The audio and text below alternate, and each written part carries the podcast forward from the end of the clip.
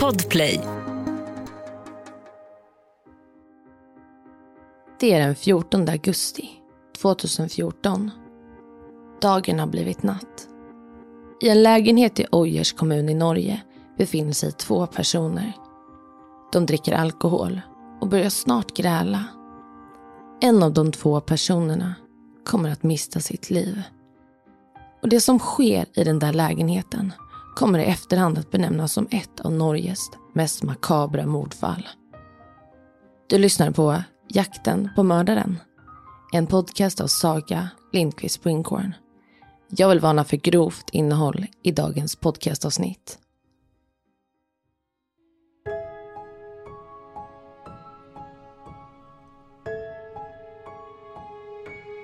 I Ojers kommun bor cirka 5 000 människor.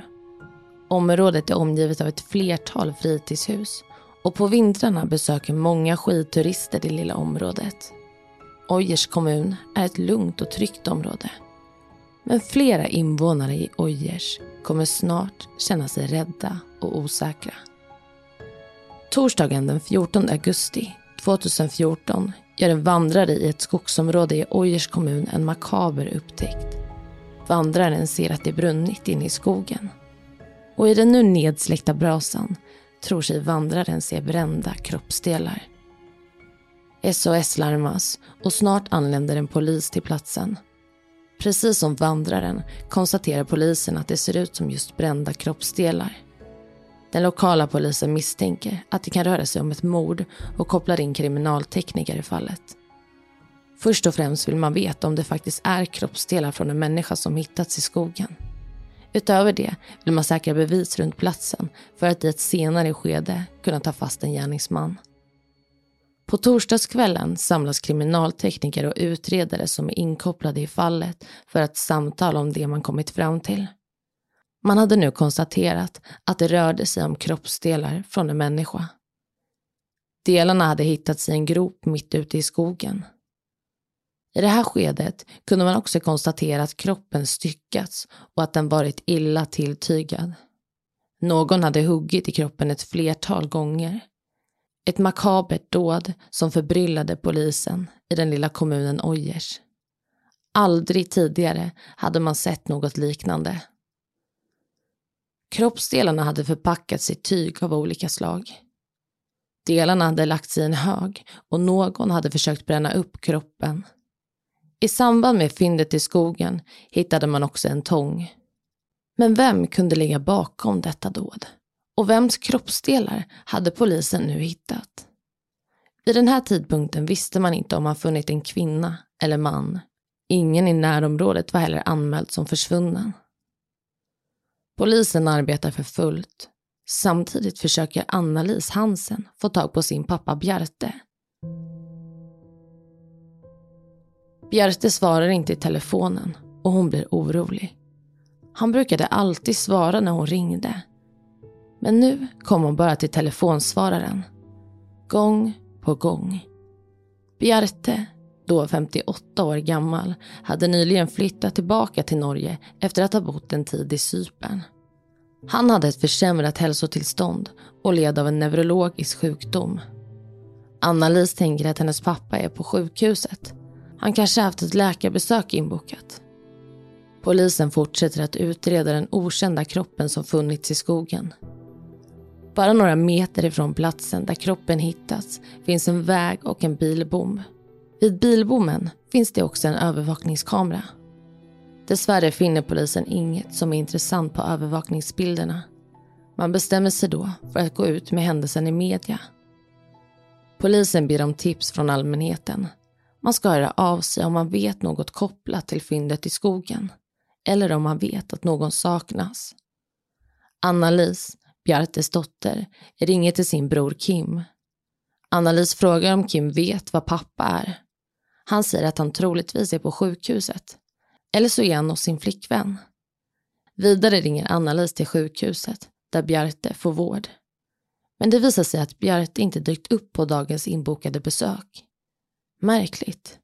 Annalise kände att något var fel. Annalise ringer till sin pojkvän. Pojkvännen säger att hon ska sätta på tvn och titta på nyheterna. Annalise ser nu att polisen funnit ett oidentifierat lik i skogen. Annalise ringer till polisen och berättar att hon har försökt få tag på sin pappa flera gånger. Hon säger också att han alltid brukar svara. Kanske kan det vara han som polisen hittat. Anna-Lisa åker in till polisstationen och förhörs. Där lämnar hon också ett DNA-test som senare ska användas för att jämföra DNA med likdelarna som hittats. På lördagen, dagen efter att Anna-Lisa besökt polisstationen, kommer svaret. Och mycket riktigt, det är Anna-Lises pappa som hittat stöd.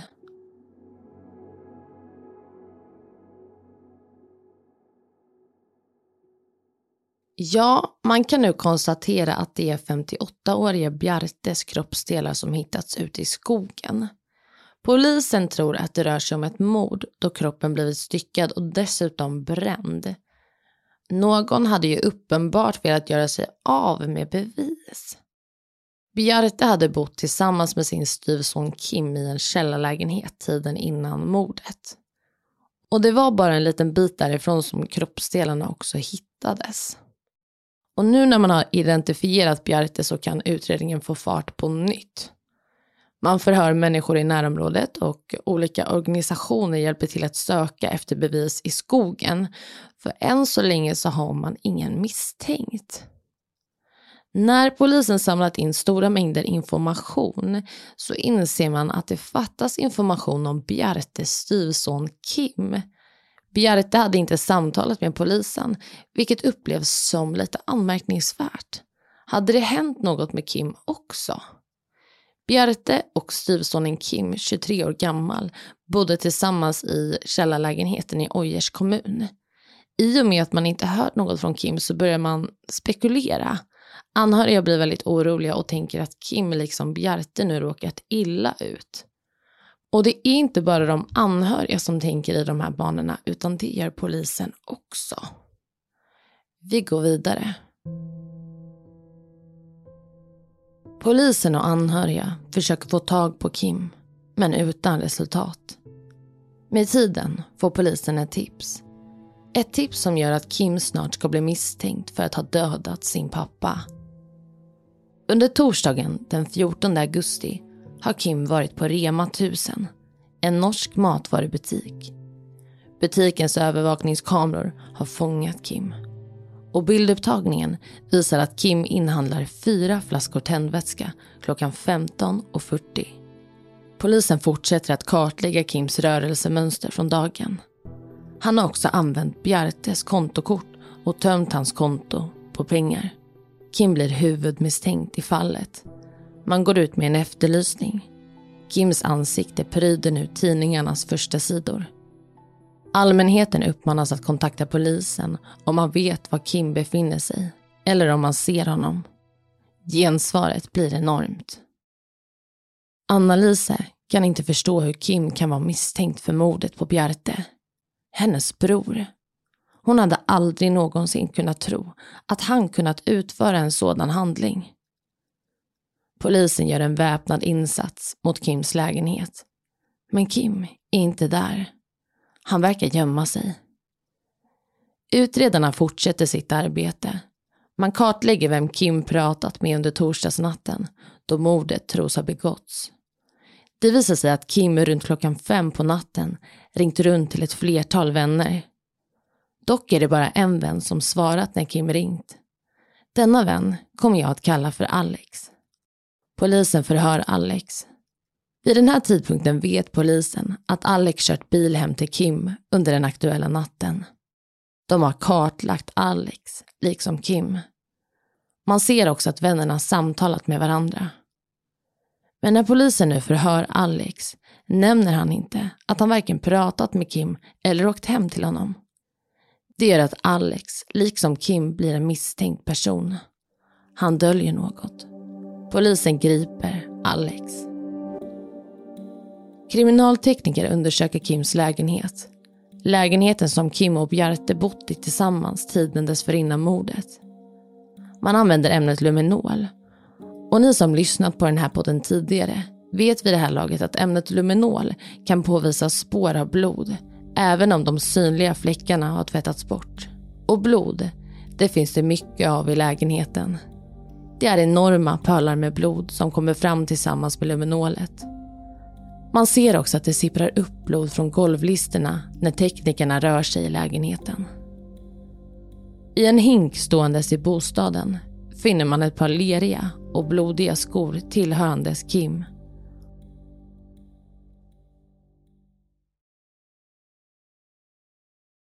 Ja, polisen vill verkligen få tag på Kim, men han är spårlöst försvunnen.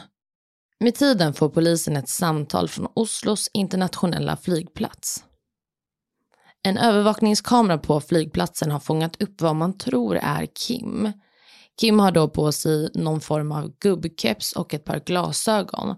Och det är uppenbart att han har förklätt sig lite för egentligen har han en helt annan stil.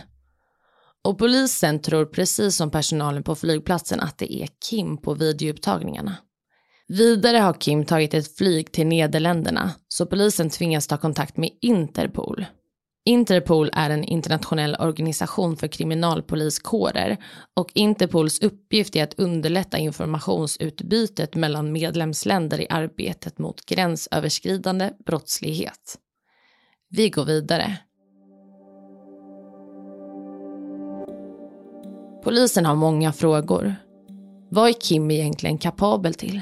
Kommer han att skada andra människor nu när han får röra sig fritt i samhället? Mm, frågorna är många men en sak är klar för polisen. Kim måste gripas och det är snart. Nu förhör man återigen Alex, Kims kompis som haft telefonkontakt med Kim den där torsdagsnatten. Alex berättar i detalj om natten han hade blivit uppringd av Kim som sagt att han måste ha hjälp och det är nu. Alex hörde på Kim att det var allvar och bestämde sig därför för att hjälpa sin vän. Men just då visste inte Alex vad som väntade. Han visste inte att Kim behövde hjälp med att frakta bort likdelar. När Alex kommer hem till Kims lägenhet blir han hotad av Kim. Kim säger att han inte har något val. Han måste hjälpa till. Kim är kvar i Nederländerna under elva dagar. Han sover hos några människor men får med tiden rejält med ångest. Han klarar inte av att tänka på det som hänt och han mår inte bra. Han plågas av sitt samvete. Planen hade varit att åka till Nederländerna för att få lite lugn och ro. Sen skulle Kim åka vidare. Kim hade besökt ett internetcafé i Nederländerna och tagit del av de norska nyheterna han såg att polisen efterlyste honom. Han förstod att polisen visste att det var han som låg bakom mordet på sin styvfar. Kim bestämmer sig för att det får räcka. Han vill berätta sanningen. Han orkar inte fly mer. Kim går med tunga steg mot polisstationen i Nederländerna. Den 24 augusti överlämnar han sig till polisen. Han utlämnas därefter till den norska polisen. I förhör med den norska polisen berättar Kim vad som hänt den där kvällen. Han erkänner att det är han som dödat sin styvpappa. Kim berättar om sin barndom.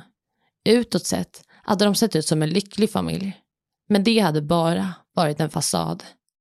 Bjarte, Kims styvpappa, hade varit alkoholist. Det förekom mycket bråk i samband med det ständiga alkoholintaget. Kims systrar delar bilden av barndomen. Den äldsta systern hade fått ta rollen som en förälder. Hon hade i tidig ålder varit tvungen att lämna Kim och den yngre systern Anna-Lise på förskolan. Hon hade badat dem, nattat dem och funnits där för dem. Hon försökte göra det otrygga hemmet tryggt, men det gick inte. Bjarte var ofta otrevlig och röt åt barnen. Det var konstant fylla och hög musik i hemmet. Bråk efter bråk. Kim hade alltid försökt dölja det som hände bakom den där lyckliga fasaden. Han menar att han alltid tvingats lägga locket på, något som lett till att han förr eller senare skulle explodera. Och explodera, det hade han gjort den där torsdagsnatten.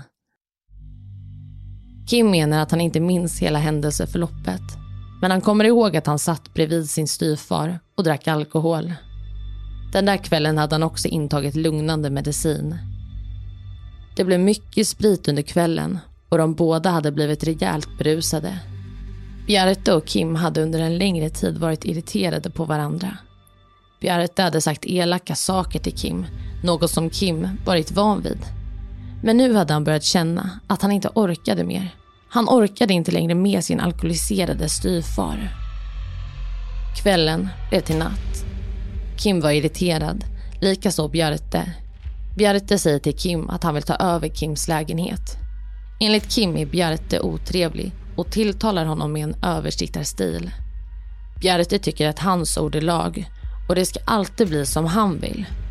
Kims irritation växer. Var ska Kim då bo om Bjarte ska ta över lägenheten? Varför ska Bjarte alltid bestämma och få sin vilja igenom? I rätten säger Kim följande. Jag blev så arg där då att jag säger till mig själv att jag inte får göra någonting. Jag säger till mig själv att jag måste trycka på den mentala nödknappen som jag använt i ett antal år. Men det fungerar inte den där dagen. Det hela eskalerar och det blir bråk. Kim kan inte kontrollera sig själv. Han har fått nog och går ut i köket.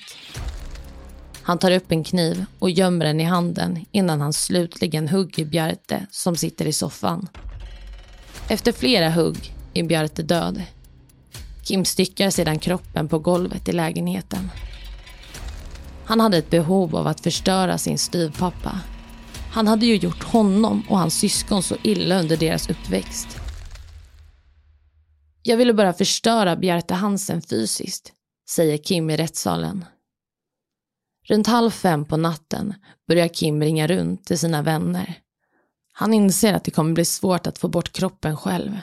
Han behöver hjälp. Ingen av vännerna svarar och klockan 05.53 ringer Kim till Alex. Kim och Alex har inte en jättebra kontakt, men Alex blir orolig när Kim ringer mitt i natten. Han förstår att något allvarligt har hänt. Kim säger att han behöver hjälp, men han berättar inte specifikt om vad det är han vill ha hjälp med. Han ber Alex köra hem till honom. Alex säger följande under rättegången. Jag var väldigt skeptisk till situationen, men ville kolla vad det var på gång. Jag stannade 200-300 meter före huset eftersom det är en lång uppfart. Jag såg att han var avslappnad och tänkte att det kanske inte var så illa. Men så ser jag att han aldrig tar handen ur fickan och jag hör metall mot metall när han öppnar dörren. Jag förstår att han har något i fickan och att han har något på gång. Situationen blev väldigt vidrig. Jag frågar honom, Kim, du har ingen pistol? Men så drar han fram en kniv och säger, kör, annars ska jag sticka dig. Jag var livrädd. Sen säger han att han dödade någon. Alex och Kim fortsätter in i lägenheten. Alex får där syn på likdelarna som ligger på golvet. Alex berättar om situationen i rättssalen. Jag frågar, vem är det här? Han log och sa, det är min styvfar. Jag var rädd för mitt liv. Jag funderade på att springa iväg flera gånger, men jag fick aldrig möjlighet. Han sa också att det här är inte sista gången han dödar någon och bara började skratta när jag bad om att få gå. Kim och Alex bär ut likdelarna till Alex bil. De tar en stickväg för att undvika den stora vägen. På så vis kommer de också undan från övervakningskameran vid bilbommen. De försöker gräva en grop för att begrava likdelarna, men marken är svårgrävd då den är full av rötter. Istället lägger de likdelarna i den lilla gropen och tänder på. Kim blir avsläppt vid lägenheten. Han rengör brottsplatsen. Därefter går han och lägger sig. Efter några timmars sömn åker han till sitt arbete i Lillehammer. Vidare gick han till matbutiken Rema 1000. Där köpte han fyra flaskor med tändvätska. Tanken var att han skulle åka tillbaka till platsen där han och Alex placerat kroppsdelarna. Han skulle tända på rejält för att få bort alla bevis och spår. Men när Kim närmar sig platsen ser han att polisen är där. Det är fullt pådrag och Kim skyndar sig hemåt och bestämmer sig för att fly landet. Ja, rättegången inleddes den 9 april 2015 och Kim riskerar då 21 års fängelse för mordet på sin styvfar och för brott mot griftefriden. Skuldfrågan var egentligen redan avklarad. Det var tydligt att det var Kim som begått gärningen. Det som blev desto mer intressant var hur straffet skulle vara utformat. Kim genomgår nu en rättspsykiatrisk utredning, men det framkommer att han inte lidit av någon allvarlig psykisk störning under tiden för dådet. Med det sagt kan han dömas till fängelse. Alex, vännen till Kim, var ju inledningsvis misstänkt för medhjälp. Men då både Alex och Kim berättar trovärdigt om hur Kim hotat Alex så läggs misstankarna ner. Polisen hade visserligen funnit blodspår i Alex bil, men det fanns ju en förklaring till det. Alex hade blivit hotad. Det som många reagerar på under rättegången är att Kims systrar stöttar honom och finns där för honom. Systrarna menar att han visserligen begått ett allvarligt brott mot deras pappa, men de liksom han har gått igenom en enligt dem fruktansvärd barndom tillsammans, så de väljer att hålla fast vid familjen. I efterhand har dock systrarna brutit kontakten med Kim. Åklagaren yrkar på 18 års fängelse för Kim. Den tilltalade måste bära ansvaret trots sin bakgrund. Mordet var enligt åklagaren gjort med uppsåt. Försvaret berättar ingående om Kims barndom, hur han ständigt fått utstå hot från sin styvfar. Men åklagaren köper inte det argumentet. Kim hade utfört ett brutalt dåd och knivhuggit sin styvfar ett flertal gånger och dessutom styckat kroppen. Enligt åklagaren hade detta varit ren och skär avrättning. Därmed tycker också åklagaren inte att det finns några förmildrande omständigheter att beakta vid bedömandet av straffvärdet för mordet. Kim döms till 17 års fängelse. Han överklagar domen, men hans överklagan avslås. Fallet har beskrivits som ett av Norges mest makabra mord genom tiderna. Och det här var sista avsnittet för den här säsongen. Men ni kommer inte behöva vänta så länge på nästa säsong. Om du vill tipsa om något fall eller komma i kontakt med mig så kan du skriva till mig på Instagram där jag heter Saga Springkorn eller mejla till jakten på mordaren at springkorn.se. Tack för att du har lyssnat på dagens avsnitt.